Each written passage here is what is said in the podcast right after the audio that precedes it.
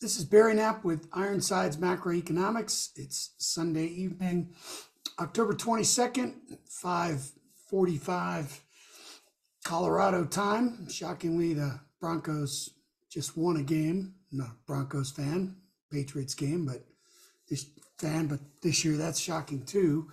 Um, the note this week was titled Demonetization. Um, we're getting this out on Sunday night um, ahead of flight to New York City tomorrow morning for the Robin Hood Investors Conference. It should be uh, an amazing conference.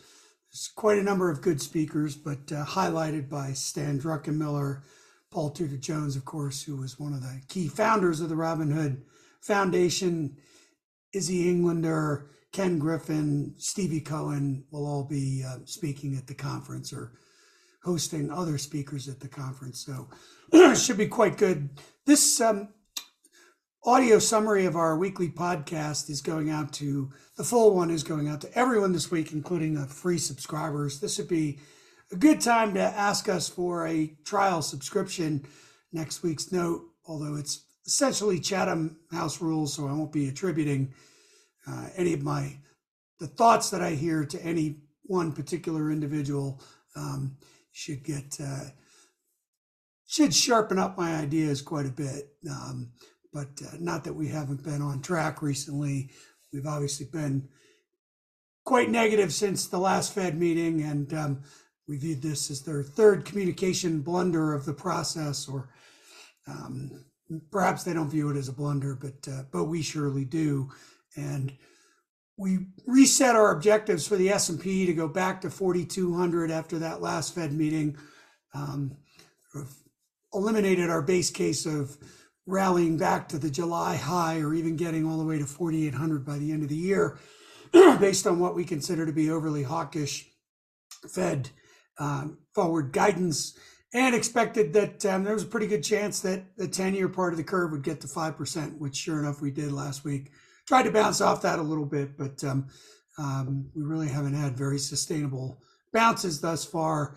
Um, as I'm recording this, S&Ps are up 10 handles. It's not surprising they've they've bounced on Mondays a couple weeks in a row, but um, don't really think that that rebound is sustainable.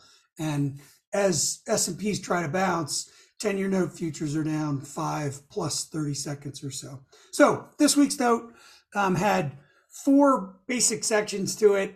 Um, a section on debt monetization and the role of QE over the last 15 years or so. Um, and now the feds hope to get out of the mon- debt monetization business, but um, we don't think they'll be able to. We then talked about pandemic data distortion and how it may be flattering the retail sales uh, numbers.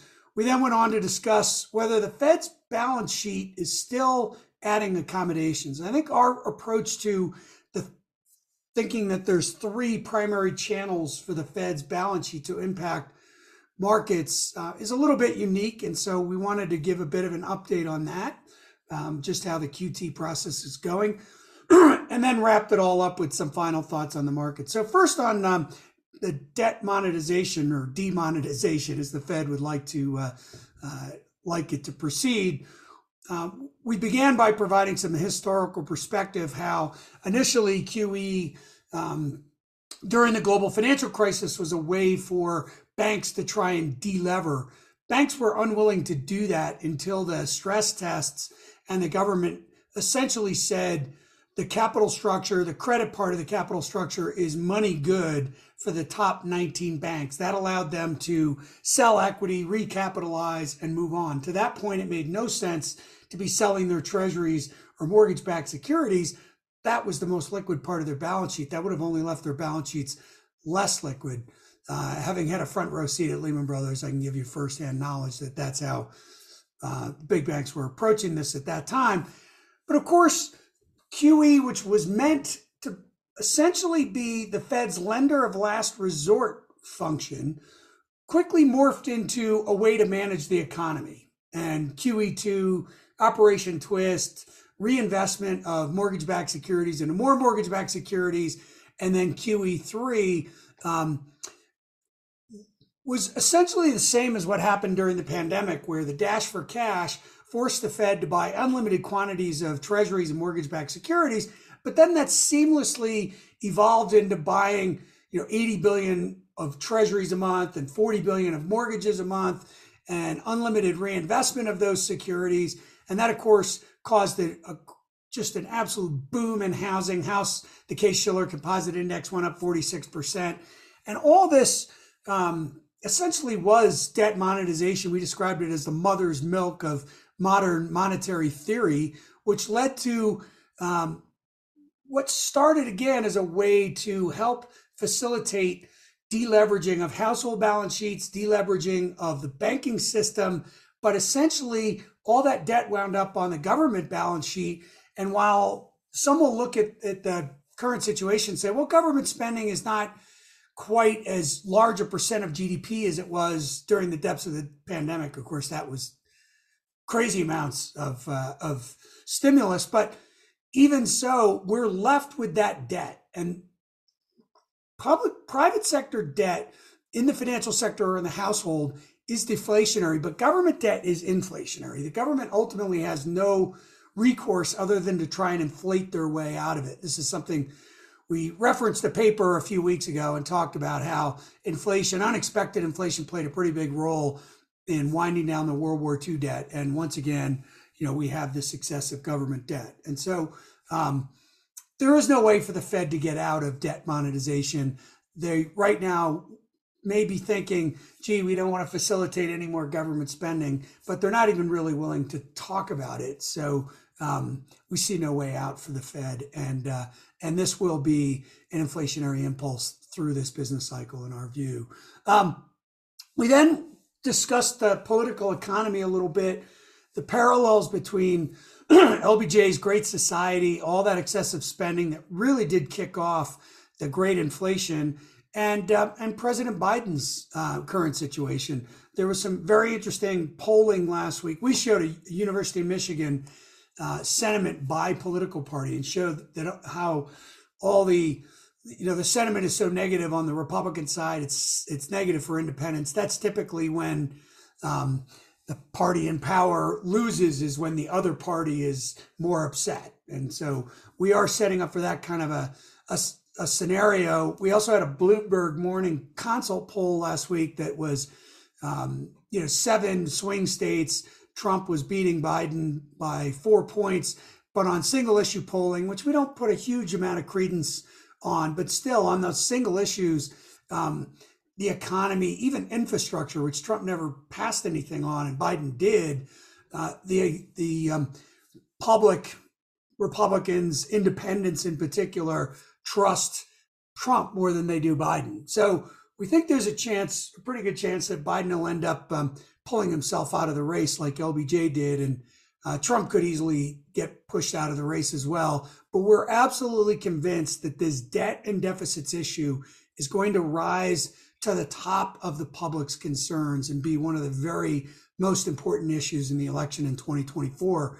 And neither of the two leading candidates uh, has a good story to tell on that subject. So, moving on from there to the pandemic data distortion, we showed retail sales on both a seasonally adjusted basis and an unseasonally adjusted basis in, in the report this week, just to show you how volatile those retail sales are. They spike around Christmas, then come off sharply. September, they typically come down after back to school selling season is done. Um, but we think that, that pandemic polluted that seasonal adjustment factor um, and such that the really strong numbers in September and most likely in August are are probably not the true underlying trend. There's so much anecdotal evidence out there, including the Beige Book last week, that says that consumption's actually softening quite a bit. Remember, that only represents 20% of total personal consumption expenditures. Services are two thirds. The government doesn't have a clue what services spending looks like till they get their flash estimate of the quarterly services survey 50 days after the end of the quarter. So, well after this advanced estimate of GDP that we're going to get this week. So, that's why services spending ends up getting revised so much in these reports. We don't think the economy is nearly as strong as uh, the flash estimate of GDP is going to indicate on uh, on Thursday. Um, so that's it on that. Moving on to the Fed's balance sheet. Again, we believe there's three primary channels. There's the liquidity bank reserves channel. There's longer duration real rates, the duration effect, and then there's the volatility effect. And so we walked through in the note those three various channels, and we think although under our liquidity construct, which is total Fed assets owned outright, less the general Treasury general account, and less the uh, less the RRP programs, not just the RRP, but also sponsored repo, which is not nearly as big, but still not insignificant. The rest of the liquidity is available to the private sector, except right now, we think banks are hoarding reserves in a little bit of a repeat of what they did in 1937 38 when Marriner Eccles thought that they could drain reserves out of the system because it was an, an inflationary risk and they caused the recession within a depression. We think banks are hoarding reserves right now as well. They're worried about their um, multifamily real estate risks. They're worried about rising credit costs. And um, the inverted curve just makes it such that banks have no alternative but to shrink. And that was the main message out of bank earnings, this uh, regional bank earnings last week, is that the outlooks were really downbeat. And that's why the stocks sold off, in our view. so we don't think the liquidity channel is particularly accommodative right now. We've heard some commentators on TV, um, people that do similar things to us, saying, "Oh, the Fed's balance sheet's still offering accommodation." We don't think it's really offering much in the way of liquidity, despite that reserves being at 3.1 trillion because we think banks are hoarding them. Now, moving on to real rates, obviously there's this big debate about term premium and the models and whether those models are valid or not. Term premiums moved up a lot, but it's still historically low. Um, however, real rates, if you consider where the 10 year real rate median level was from 2002 through 2008, pre global financial crisis, pre QE, the median level was 209 basis points. We're at almost 250 right now. So on that basis alone, um, the real rate channel doesn't look particularly accommodative right now. It looks rather tight. And uh, we think the term premium arguments are kind of weak because they're theoretical models. That would indicate that there's still some accommodation from the Fed's balance sheet, but um, it does. It, it, appears that government supply is offsetting uh, the fact that the Fed holds, you know, a little less than a third of total Treasuries outstanding because of expectations that that out, number outstanding is just going to keep going up.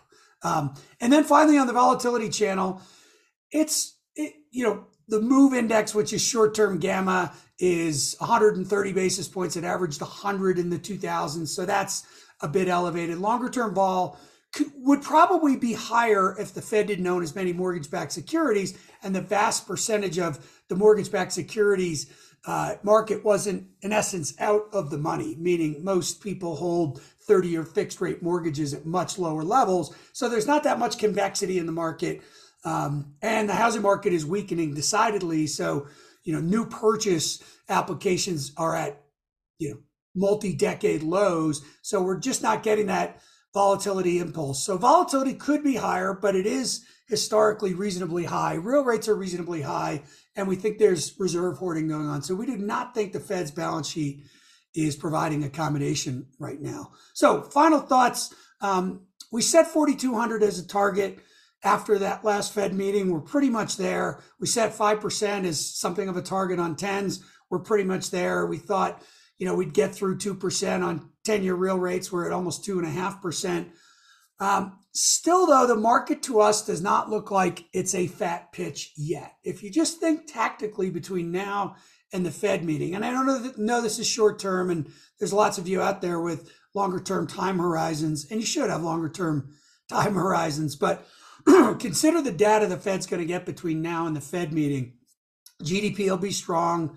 PCED consensus forecast right now is for a three tenths of a percent core, and employment cost index. I think the headline expectation is for one percent or so. Uh, we do think wages are, with what we think is going on in productivity, we think wages are sustainable, and the Fed may conclude something similar.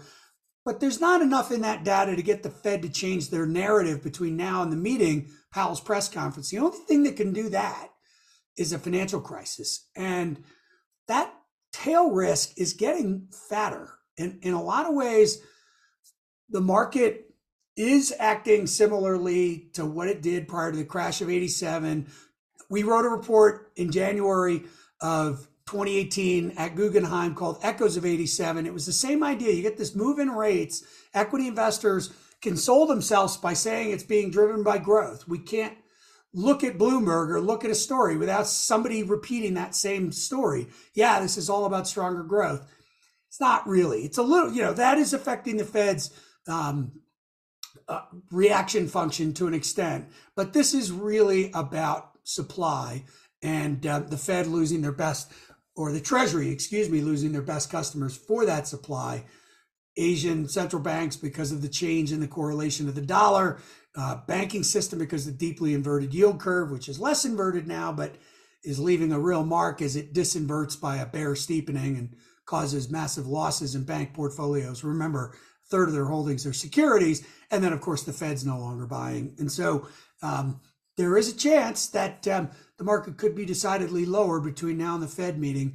The Fed ultimately is not going to hike again, we don't believe, but we need some confirmation of that and some visibility into uh, cuts in, in the first half of 2024, which we think are absolutely necessary for the market to be able to absorb the treasury supply, the multifamily real estate supply, uh, office supply, high yield supply.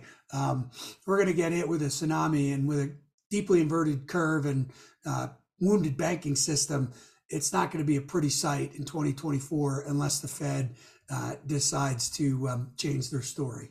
We think they will, but we could have some more pain before we get there. So that's it for me this week. Again, off to New York, and um, uh, should be looking forward to next week's node. Hopefully, it'll have lots of cool insights to it. Barry Knapp from Ironsides. Have a good week, everyone. Thank you.